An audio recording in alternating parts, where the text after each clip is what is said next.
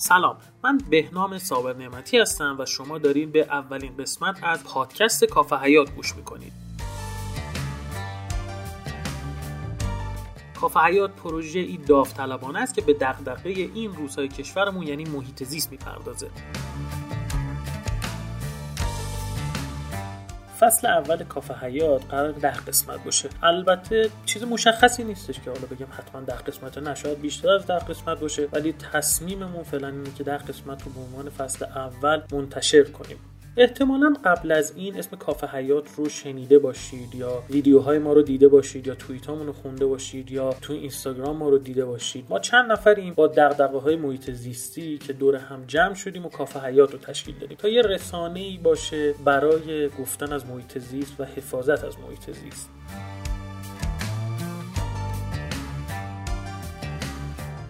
لازم یه توضیحی در مورد کافه حیات بدم چون قبل از این چند نفری واقعا از من پرسیده بودن که این کافه حیات کجاست چجوری میشه رفت که یا باز و اینا. کافه حیات یه رسانه است یه رسانه بر پایه شبکه های اجتماعی. ویدیوهای ما توییت های ما حساب اینستاگرام ما تصاویری که منتشر می‌کنیم اخباری که منتشر می‌کنیم و ویدیوهامون و حالا پادکستامون توی شبکه های اجتماعی منتشر میشه و فعلا سایت هم نداریم. ما تو کافه حیات از دغدغه هامون در مورد محیط زیست میگیم و سعی می‌کنیم اخبار محیط زیستی رو بگیم سعی می‌کنیم در مورد موضوعات محیط زیستی روز یا موضوعاتی که به نوعی به محیط زیست را پیدا می‌کنن صحبت کنیم.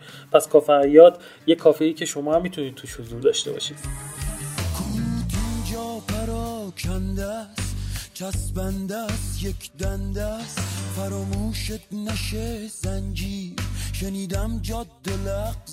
است. گردیم بدون زیر سر بنده. منی که نوت بریشونم که سازم سوژه خنده.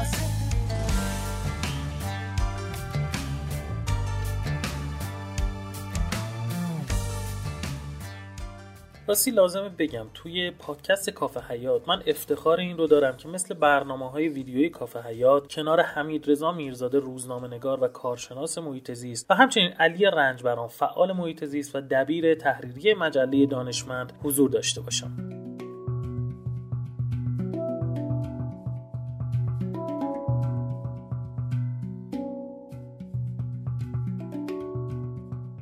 توی این قسمت همراه علی و حمید دو تا از موضوعات مهم محیط زیستی چند هفته اخیر رو بررسی می‌کنیم. اولیش موضوع کنوانسیون تنوع زیستی و اتفاقات پیرامون این کنوانسیونه که حمید میرزاده برامون در موردش توضیح میده. موضوع دوم هم جریان اومدن امید آخرین دورنای سیبری به ایرانه که با علی رنجبران درباره این موضوع صحبت می‌کنیم. همراه ما باشید. آخر برنامه می‌رسم خدمتتون.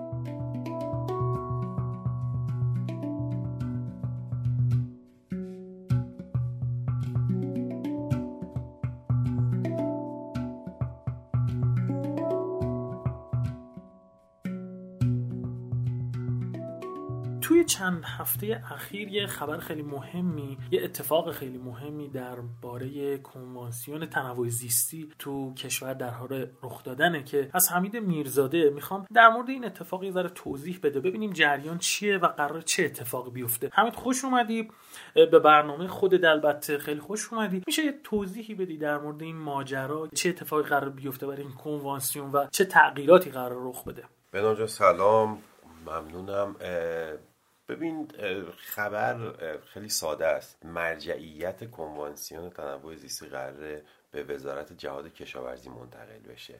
من مجبورم یه کمی درباره پیشینه کنوانسیون صحبت کنم. و اصلا این مرجعیت چی؟ یعنی چی؟ ما خب بسیار پیماننامه های جهانی داریم به کنوانسیون هایی هستن که یک فرد مرجعی یا یک سازمان مرجعی در واقع تعیین میشه داخل کشور که امور مربوط به پیگیری های این کنوانسیون داخل کشور از طریق اون مرجع انجام میشه. کنوانسیون تنوع زیستی هم چیه؟ سال 1992 یک کنفرانس خیلی مشهوری در ریو دو جانیرو برزیل در واقع شکل می‌گیره. 192 تا کشور جهان اگر اشتباه نکنم رهبرانشون اونجا میرن. اجلاس زمین هستش.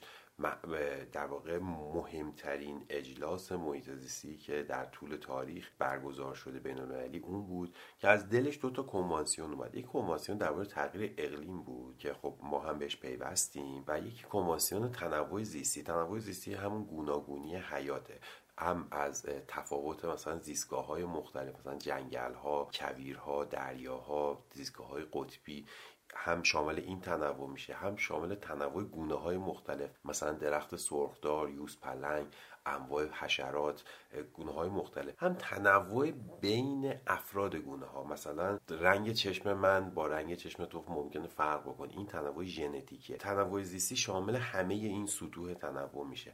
و هدفش این هستش که میگه که این تنوع باعث پایداری حیات میشه. هرچی تنوع بیشتر باشه حیات روی کره زمین پایدارتر میشه. اگر این به هم بخوره از بین بره حیات هم متزلزل میشه. حالا چه اتفاق افتاد؟ ما سال 1375 با رأی مجلس شورای اسلامی قانون پیوستن ایران به کنوانسیون تنوع زیستی تصویب شد و ما به صورت رسمی پیوستیم به کنوانسیون تنوع زیستی. معمولا عرف بر این هستش که کنوانسیون ها چند مرجع دارن. یکی مرجعیت سیاسی موضوع هست یک سری مرجعیت های فنی هست. مرجعیت سیاسی کنوانسیون ها معمولا با خود وزارت امور خارجه است. اکثر کنوانسیون ها اینجور هستش که خب یک فردی معمولا یا فرد حقیقی یا فرد حقوقی عرفش حقوقیه. در یک دستگاهی میشه مرجع اون کنوانسیون درباره مرجعیت سیاسی کنوانسیون تنوع زیستی هم خب فردی در وزارت امور خارجه این رو در واقع به عهده داره. چند مرجعیت دیگه نزدیک هفت مرجعیت دیگه در کنوانسیون هست. یا مثلا امور مربوط به زیستگاه ها هست مرجعیت امور فنی هست. مسائل مختلفی هستش که تقریبا می‌تونم بگم همه این افراد به غیر از اون یک فرد وزارت امور خارجه در سی سال گذشته افرادی بودند کارمندان یا وابستگانی بودند که در سازمان حفاظت محیط زیست این کار انجام دادن در واقع تنها دستگاه دولتی متولی حفاظت تنوع زیستی در دولت ایران در دولت جمهوری اسلامی ایران سازمان حفاظت محیط زیست هست هیچ دستگاه دیگه همچین مأموریتی رو نداره. در واقع می‌تونم بگم مأموریت انحصاری سازمان حفاظت محیط زیست حفظ تنوع زیستی. چه اتفاقی داره میفته در ابتدا به نظر می‌رسه که یک تغییر اداری داره اتفاق میفته از این دستگاه داره میره به اون دستگاه. اما موضوع خیلی پیچیده تر از اینه. وقتی که ما بفهمیم خیلی جاها حفاظت از تنوع زیستی تداخل پیدا می‌کنه با محمولیت های یک سری دستگاه. در واقع در ظاهر تداخل پیدا می‌کنه. متن کنوانسیون رو هم بخونید راهکارهای کنوانسیون رو هم بخونید. خیلی جاها میگه که مثلا امور راهسازی امور عمرانی باید به گونه ای طراحی بشه که آسیبی به تنوع زیستی نزنه. مثلا خیلی سادهش این هستش که مثلا از وسط زیستگاه مهمه مثلا یوز پلنگ یا از وسط یک جنگل مهمی مثل جنگل ابر ما عادی نمی‌تونیم جاده عبور بدیم.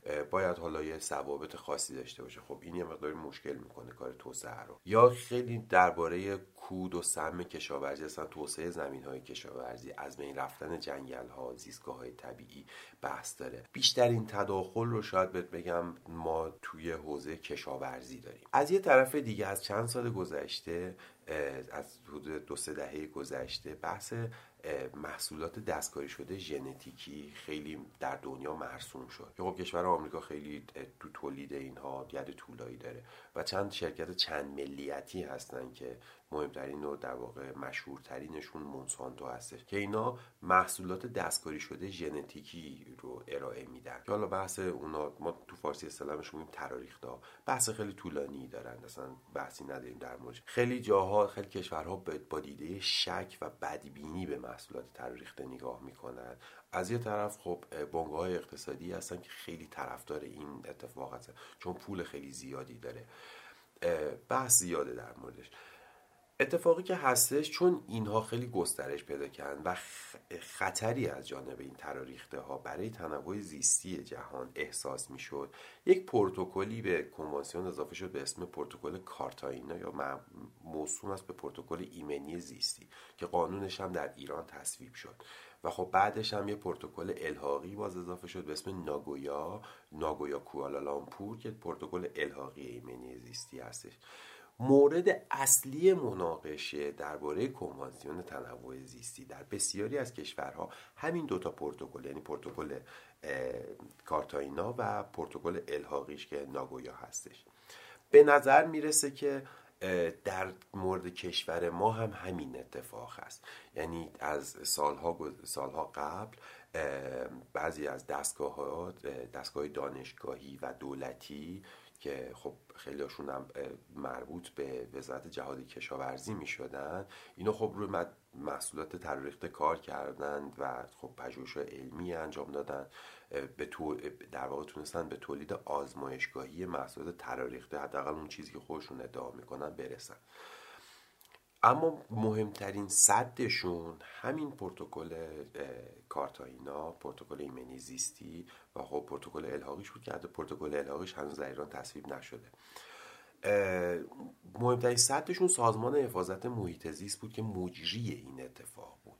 به نظر می‌رسه که با حضور آقای کلانتری تو سازمان حفاظت محیط زیست که یکی از اتفاقا طرفدارهای مسئولات تراریخته است مصاحبه اخیر مصاحبه که همون اوایل اومده بود. خیلی به سراحت ایشون با سراحت لحجه گفتش که مخالفان تراریخته نمی‌فهمند درکی ندارن. بحث حالا این که چرا اونا مخالفت می‌کنن که خیلی بحث طولانی اصلا جای اینجاست ایشون خیلی راقب به این اتفاق بود که این مرجعیت به نحوی از سازمان محیط زیست جدا بشه. چون 20 سال بیشتر از دو دهه از دوره که خانم ابتکار رئیس سازمان حفاظت محیط زیست بود سال 1376 حتی بعد از خانم جوادی آقای محمدی زاده و دوباره خانم ابتکار در تمام این 20 سال سازمان حفاظت محیط همواره سرسخت ترین صد بود برای کسایی که دوست داشتن بدون ضوابط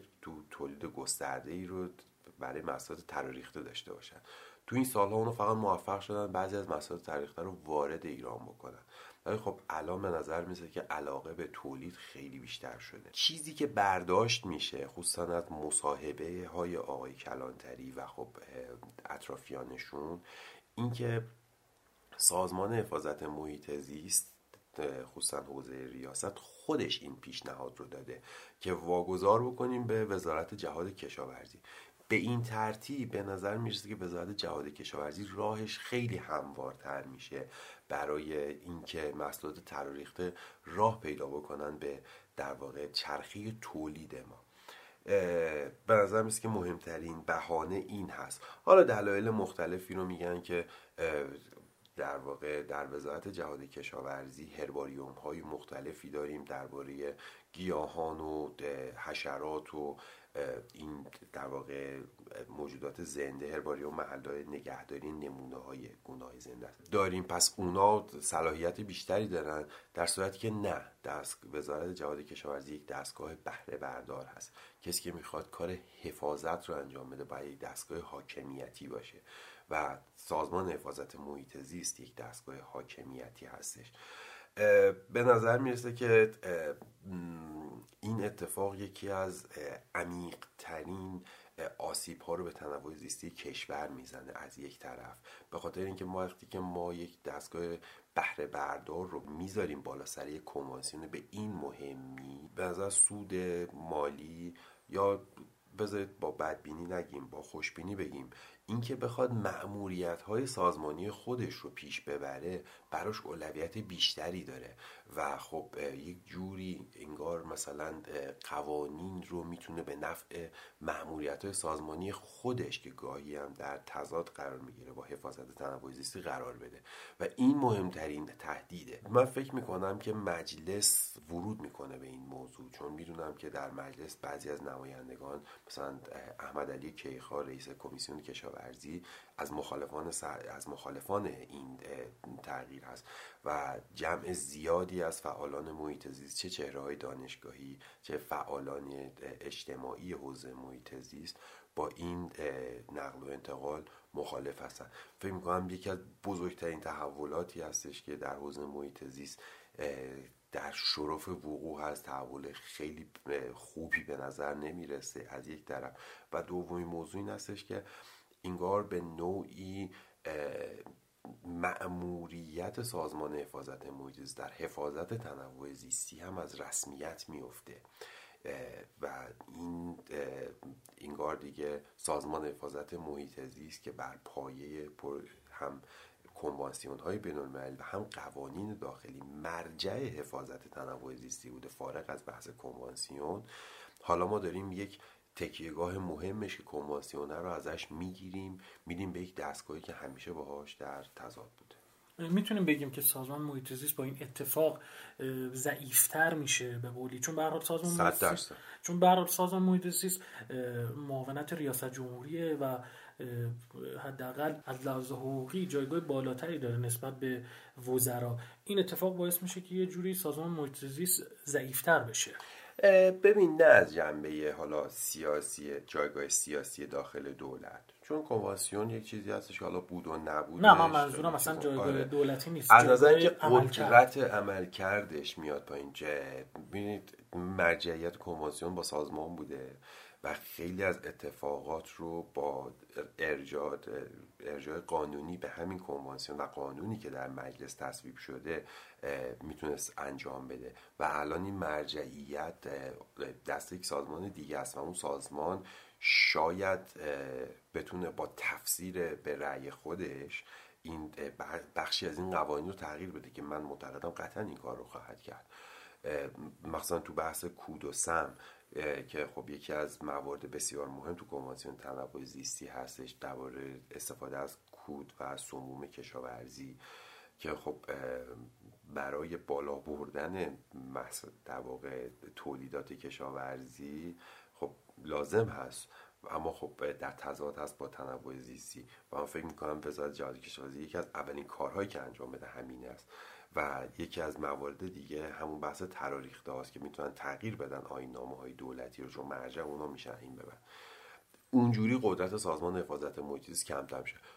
در واقع عملکرد سازمان حفاظت محیط خلاصه میشه در همون فعالیت های محیطبانی و در واقع مطالعات روی حیات وحش و عملا اون, جمع اون قدرت وزنه سیاسی بودنش وزنه تصمیم گیری بودن تصمیم گیرش عملا کاهش پیدا می‌کنه چون دیگه دستش خالی میشه. قدرت اجرایی گرفته میشه عملا به این به این صورت. ولی از نظر حالا روی کاغذ از سیاسی نه نه من ارتباطی با هم ندارم. همین جان هر چند وقت یه بار مطرح میشه که سازمان محیط زیست از معاونت ریاست جمهوری در بیاد و بره یکی از معاونت ها یا زیر مجموعه جهاد کشاورزی قرار بگیره. من می‌خوام ببینم که این اتفاقی که در مورد کنوانسیون افتاده می‌تونه آغازی باشه برای عملی شدن جدی این پروژه؟ چون همیشه یه نگرانی بوده که خب این سازمان حفاظت محیط زیست این اتفاق براش بیفته و قدرتش کمتر بشه. هم به لحاظ اجرایی چون که به حال سازمان وقتی معاون ریاست جمهوری خیلی قدرت اجرایی بیشتری داره. هم به لحاظ سیاسی دیگه چون میره زیر مجموعه یه وزارتخونه قرار می‌گیره. آیا به نظرت می‌تونیم این جریان کنوانسیون رو که حالا دارن مطرح می‌کنن که بره زیر نظر جهاد کشاورزی آغازی بدونیم تو این تغییر و تحول اساسی تو سازمان؟ نه من خیلی این رو آغازی بر اون تغییر و تحولات جایگاه سیاسی و نظام اداری کشور نمی‌دونم. نمیشه ارتباط معناداری بینش پیدا کرد. اما درباره موضوعی که گفتی آره این هر همیشه بحث خیلی طولانی بوده. حتی یه بحث در سطوح مختلف. این اون سازمانی که بیش از هر چیزی علاقه مند براش وجود داره که ادغام بشه با سازمان حفاظت محیطی سازمان جنگل ها و مراتع کشور است. که اونم بازی دستگاه بهره برداره. بهره بردار حفاظتیه. جورایی هم باید حفاظت بکنه هم باید بهره برداری بکنه. که خب می‌دونی که مسئول 85 درصد عرصه های کل کشور هست. عراضی ملی زیر نظر سازمان جنگل این در واقع ملک سازمان جنگل ها هستش. حتی ما مناطق حفاظت شده هم که از عراضی ملی جدا میشه در یه جوری در اجاره سازمان حفاظت محیط زیسته. اتفاق این هستش که این بحث زیر مجموعه وزارت جهاد کشاورزی در واقع ادغام با سازمان جنگل ها هست بعضی معتقدن بعضی دنبال این هستن که بدترین سناریو ادغام این دوتا سازمان در زیر مجموعه وزارت جهاد کشاورزیه که بعضی مسائل حقوقی هستش که اصلا در تناقض قرار می‌گیره با یه چند تا قانون ما حالا از نظر ساختار اداری و مهمترین تناقضش این هستش که یک دستگاه در واقع نظارتی به اسم سازمان حفاظت محیط زیست نمی‌تونه زیر مجموعه یک دستگاه در واقع بهره بردار قرار بگیره. این یک موضوعه ثانیا اینکه ادغام این دوتا دستگاه با هم هم در کار درستی نیست. یعنی یک دستگاه باز حاکمیتی و نظارتی نمی‌تونه ادغام بشه با یک دستگاهی که یکی از معمولیتاش بهره برداری که این سازمان جنگل ها این اتفاقی هستش که ولی خب خیلی پیگیر هست. بعضی از محیط زیستی ها معتقدن که نه این دو تا سازمان باید بیان. با هم ادغام بشن تشکیل یه وزارتخونه جدید بدن که من فکر می‌کنم این هم کار اشتباهی هستش. در واقع چیزی که باید تشکیل بشه وزارت منابع طبیعی است. یعنی سازمان منابع طبیعی یا همون سازمان جنگل ها و مراتع باید مثل همون اولین سالهای تشکیلش تو دهه 1340 بیاد بشه یک وزارتخونه مستقل. از زیر در واقع چتر وزارت کشاورزی خارج بشه. به خاطر اینکه شما نگاه می‌کنید بیشتر تغییر کاربری های زمین در ابعاد گسترده ما از طرف بخش کشاورزی انجام شده. چون یک سازمان یک وزارتخونه بالا دستی بوده فشار مورده به سازمان پایین دستیش و خب تغییر کاربری زمین ها حالا بعدها سازمان امور عراضی هم اومده. تغییر کاربری زمین ها از زمین های مرتعی جنگلی به زمین های کشاورزی اتفاق افتاده. به خاطر اینکه بیلان کاری وزارت جهاد کشاورزی افزایش پیدا بکنه. این باید بیاد بیرون. نمیشه یک سازمانی که 85 درصد خاک کشور به قولی ملکشه محصول حفاظتشه بره زیر مجموعه یک دستگاه بهره بردار مثل جهاد کشاورزی و بعد ما بیایم یه سازمان دیگه ای که باز اون یک معمولیت کلانتری داره معمولیتی که دیگه بحث زمین و وسعت و اینها نیست. از در واقع جون آدم ها باش تاثیر آلودگی مقابل با آلودگی حفاظت تنوع زیستی اینا دیگه بحث مساحت و اینا توش نیست. به اسم سازمان حفاظت محیط زیست بیان با این دوتا ادغامش کنن معمولیتشون درسته در جاهای شباهت زیادی به هم داره اما کاملا دو تا جداگانه هستش. پس من با ارتقاء سازمان جنگل ها موافقم. و اگه این اتفاق بیفته خیلی اتفاق خوبیه که تبدیل شده وزارت خونه. اما با تنزل سازمان محیط زیست از معاونت ریاست جمهوری به یک وزارت خونه ای که دائما نمایندگان مجلس می‌تونن وزیرش رو استیزاه بکنن دائما می‌تونن بهش فشار بیارن صد درصد مخالفن. حتی بحث این هستش که یعنی چیزی که من اعتقاد دارم این هستش که سازمان حفاظت محیط زیست باید کلا از بدن دولت هم خارج بشه. یعنی یک سازمانی بشه با قدرت خیلی زیاد زیر نظر رهبری. یه جایی مثل ارتش یک جایی سازمان هایی که وابسته به دولت نیستن. خدا رحمت کنه مرحوم دکتر صدوق که معاون سازمان محیط زیست بود ایشون یک یکی از سخنرانیاش سال 89 با سراحت گفتش که من به عنوان یک عضوی از دولت با سراحت اعلام می‌کنم که بزرگترین مخرب محیط خود دولت. پروژه هایی که خود دولت داره انجام میده فشاری که همیشه روی سازمان حفاظت محیط زیست میاره برای اینکه کارش رو انجام بده. پس بهتر که از دولت خواهش. در مورد کنوانسیون هم بعید نیستش که افرادی بخوان فشارهایی رو بر پایه اینکه حالا کنوانسیون هم از سازمان گرفته شده مرجعیتش یه جورایی از رسمیت افتاده در قدرت سیاسی سازمان عملا کم شده بخوان این کار رو مطرح بکنن. و خب بعدشون هم نمیاد این اتفاق خصوصا بین نماینده مجلس و بعضی از وزارت ها بعدشون هم نمیاد این اتفاق بیفته. و اینا لزوما به هم ارتباطی نداره ولی ممکنه تسهیل بکنه این کار رو. من منکر این نمیشم. ممکنه تسهیل بکنه این کار رو. در صورت نباید فراموش کنیم. حتی سازمان حفاظت محیط زیست با بودجه بسیار کم و حتی ضعف های مکرری که ممکنه داشته باشه درباره مسائل مختلف جایگاه حاکمیتیش نباید تغییر بکنه. و اینکه یک دستگاه حاکمیتی می‌تونه ادعای حفاظت بکنه ادعای نظارت بر دستگاه های دیگه بکنه. نه یک دستگاه هم ارزی که در واقع قدرت کمتری داره.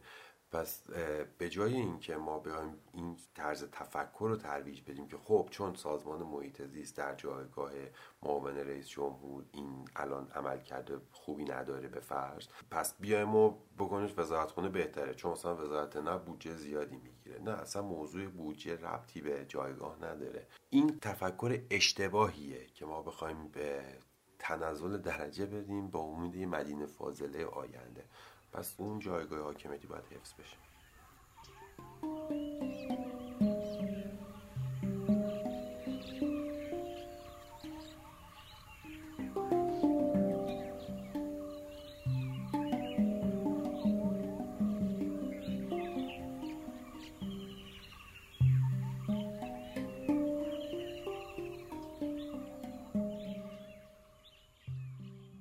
قسمت دوم این شماره رو با علی رنجبران دبیر تحریری ماهنامه دانشمند خواهیم بود. علی تو این بخش از وضعیت امید آخرین دورنای سیبری برامون میگه. لطفا گوش کنید.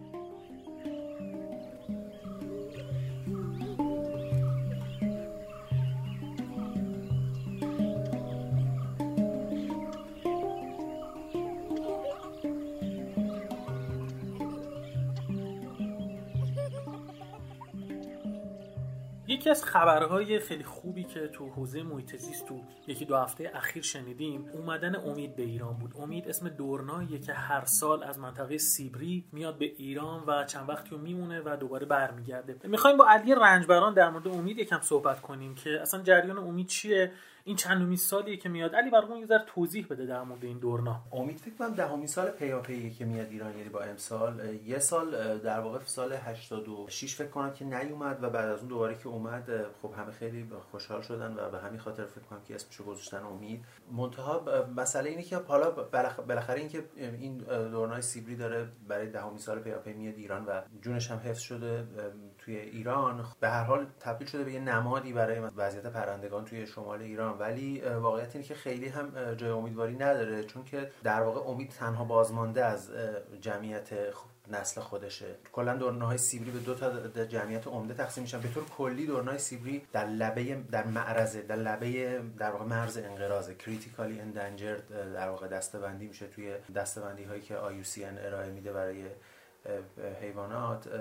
و دو تا جمعیت عمده داره. یعنی دو تا جمعیت داره در واقع که جمعیت غربی و جمعیت شرقی هن. به طور کلی زیر هولوش سه هزار تا حدود هولوش سه هزار تا ازش کلا در جهان باقی مونده و فقط یک گونه دورنای دیگه که دورنای آمریکای شمالی است از این گونه هم کمتره تعدادش و بقیه ها بیشتر از 3000 تا ازش باقی مونده که همشون به جز امید متعلق جمعیت شرقی هستن. جمعیت غربی سابقا می اومده ایران و نپال و هند. و به خاطر شکار بیرویه و تخریب زیستگاه در واقع این جمعیت از بین رفته. به طور کلی فقط امید تنها بازمانده جمعیت غربی دورنای سیبریه که آبگیرهای سیبری میاد الان توی فریدون کنار میشینه. و خب اینکه اون آبگیرها از بین رفتن و زیستگاه در واقع دورنا از بین رفته یه بخشی از تغییر کاربری عراضی که در شمال ایران به طور کلی اتفاق افتاده. یعنی تمام عراضی آبگیری و نیزارها و اینا تمامش از بین رفته که اینا مثلا زیستگاه دورنا بودن زیستگاه ببر در واقع مازندران هم بودن در گذشته و خب اینا بخش عاده که از بین رفته و تبدیل شده به کشتزارهایی که برنج کشت می‌کنن و در واقع من و شما الان اون برنج رو می‌خوریم. ولی جمعیت شرقی هم خیلی وضعیت مناسبی نداره. اینا توی میرن توی یک در واقع دریاچه ای توی منطقه هوبی در چین اگه اشتباه نکنم اونجا میشینن. عمده جمعیت شرقی که اونم با ساخته شدن یه صد خیلی بزرگ تو در واقع بر سر راه رودخونه که میریزه به اون دریاچه به اسم صد سدره که خیلی معروفه در چین و خیلی دریاچه بزرگی تشکیل داده. اون در واقع آبگیرهایی که زیستگاه این دورنا بودن اونجا هم به خطر افتاده و الان در واقع حیات کلا این گونه در جهان در معرض خطره و خب گونه های مهاجر کلا این ویژگی رو دارن که حفاظتشون در یک منطقه خیلی امکان پذیر نیست سال گذشته اگه اشتباه نکنم شاید هم دو سال گذشته. دقیق تاریخش الان به خاطر نمیارم ولی یه کنوانسیونی تو جهان در واقع امضا شد سری کشورها امضا کردن از جمله ایران که در واقع برای حفاظت از گونه های مهاجر بود یعنی فرا در واقع حفاظت فرامرزی. چون شما می‌دونید خیلی از پارک های ملی خیلی از زیستگاه های در واقع مهم جانورانی که در معرض انقراض هستن فرامرزی هن. یعنی بین دو تا کشور مشترکن مطالعه مطالعه خیلی زیادی هم وجود داره در مورد گونه های مشابه این شکلی که نشون میده اونا خب اونا به مرزهای سیاسی که ما گذاشتیم خیلی اهمیتی نمیدن رفت آمد می‌کنن. و این راجع به گونه های مهاجری مثل دورنا خب خیلی جدی تره خب و الان در واقع مسئله این دورنا توی چین این شکلیه که از جمعیت عمده که باقی مونده و 95 درصدش میرن توی اون منطقه در چین اینطوریه که ساخت اون صد حیات اون در واقع زیستگاه رو به خط زیستگاه این دورنا رو به خطر انداخته. همون اتفاقی که عمدتا تو ایران هم افتاده و البته همراه شده با شکار و امید در واقع تنها بازمانده جمعیت غربی دنیای سیبری هرچند اسم امیدوار کننده ای داره ولی واقعیت اینه که داستان خیلی تلخی داره. ما پرنده است که سالها هزاران کیلومتر رو پرواز می‌کنه. رکورددار طولانی ترین مهاجرت هست بین پرنده ها این یعنی یکی از رکورددار هست که طولانی ترین ها رو داره. میاد ایران و خب تنهاست و احتمالا وقتی که عمرش به پایان برسه ما دیگه هیچ دورنای دیگه ای نخ شاهد حضور هیچ دورنای سیبری در ایران نخواهیم بود. البته دورنای دیگه تو ایران هستن. اینجور که تو میگی این کشورهایی که اون کنوانسیون رو امضا کردن حداقل در مورد دورنای سیبری خیلی پایبند نبودن. خیلی به بستگی به مذاکرات در واقع بین بین کشورها داره دیگه. مثلا چینی ها یا اینکه چقدر براشون اهمیت پیدا می‌کنه بعضی موقع به لحاظ سیاسی اهمیت پیدا می‌کنه بعضی موقع بله. مثلا چینی ها تو احیای ببر سیبری خب خیلی با روس ها همکاری کردن برای که مرز مشترک داشتن همینطور پلنگ آمور که توی اون منطقه زندگی می‌کنه اونا خیلی در واقع موفق بودن اینم در واقع بستگی به این داره که خب چقدر اصلا احیای در واقع جمعیت دورنه های سیبری برای خود روسیه اهمیت داشته باشه که در واقع زیستگاه اصلی این حیوانه و زیستگاه اصلی که نمیشه گفت زیستگاه در واقع تابستونه این حیوانه و منطقه سیبری تندروهای در واقع جنگل تندروهای منطقه سیبری و بعد با, در با چین وارد یه همکاری بین المللی بشه برای اینکه بکنه. منتها یه کنوانسیون هست مبنی بر اینکه این راه رو برای پروتکل های وضع کرده که راه رو برای حفاظت گونه ها فراتر از مرزها هموار می‌کنه. منتها این بستگی به تصمیمات بین دو تا کشور داره. الان نمونه مشابهش بین ما و روسیه حفاظت از فوک خزریه که خب فوک خزری یه گونه ایه که در ایران خیلی حفاظت شده است و خیلی در واقع بهش اهمیت داده میشه. منتها در روسیه شکار میشه به شدت برای خزش و سال گذشته فکر می‌کنم که شکارش ممنوع بود ولی امسال دوباره مجوز شکار صادر شده. یه در واقع پتیشنی راه افتاده در واقع جمعوری امضا راه افتاده برای که توی روسیه درخواست بکنن از شخص رئیس جمهور روسیه که جلوی در واقع کشتار فوک خزری رو بگیرن چون اونم گونه در معرض انقراضیه. این این چیزا میگم خیلی بستگی به این تصمیمای در واقع بین دولتی و بین کشوری داره ولی پروتکل هاش وجود داره که این اتفاق بیفته اگر که در مورد جمعیت شرقی بیفته. جمعیت غربی که دیگه کارش تموم ایران در مورد امید چیکار کرده؟ همین یه دونه ای که مونده. آیا زیستگاهشو دارن نگه دارن حفاظت خاصی میشه؟ تا تا اونجا که می‌دونم آره به خاطر اینکه خیلی در واقع جنبه آیکونیک و جنبه در واقع شاخص پیدا کرده این یه دونه حیوان. خب ده سال پیاپی داره میاد اتفاقی هم براش نمیفته. علیرغم که خب شکار توی منطقه شمال شکار پرندگان مهاجر توی منطقه منطقه شمالی کشور مخصوصا فریدون کنار رایجه این حیوان خب به سلامت زندگی کرده. ولی میگم در واقع عملا جمعیت غربی رو باید منقرض شده دونست. یعنی از نظر منطقه‌ای منقرض شده است دیگه به صورت محلی منقرض شده. و فایده ای نداره. یعنی ما هر کاری که دیگه بکنیم برای جمعیت غربی دورنای سیبری دیره. امیدوارم که واقعا این این سرنوشت برای خیلی از حیوانات دیگه می‌تونه در طی 10 تا 20 سال آینده تکرار بشه. حالا شاید یه موقعی بعدا راجعش صحبت بکنیم. یوز ایرانی در معرض همین خطره و ما در واقع اینجا این شانس رو داریم که حفاظتش صرفا دست خودمونه. اگر که تصمیمات در واقع سخت رو به موقع در موردش بگیریم شاید هنوز برای نجاتش دیر نشده باشه ولی شاید دیر نباشه که یوز هم به سرنوشت دورنات دوچار بشه.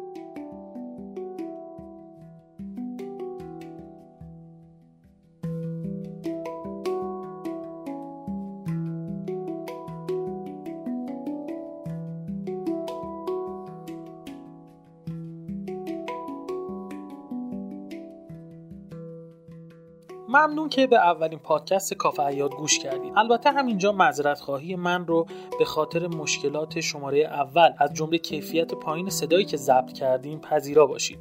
ما تازه کاریم و خب امکانات زیادی هم نداریم. سعی می‌کنیم رفته رفته کیفیت کارمون رو ببریم بالا که شما هم راضی تر باشید. کانال ما تو تلگرام با آدرس کافه حیات پادکست رو دنبال کنید. همچنین می‌تونید پادکست کافه حیات رو تو اپلیکیشن های پادکست سرچ کنید و گوش بدید. راستی پادکست کافه حیات رو تو شبکه های اجتماعی هم دنبال کنید و انتقاد نظر و پیشنهادتون رو به ما بگید. حتما خیلی خوشحال میشیم. دومین شماره پادکست کافه حیات به زودی منتشر میشه. مراقب خودتون و آدمهای دور براتون باشید. خداحافظ.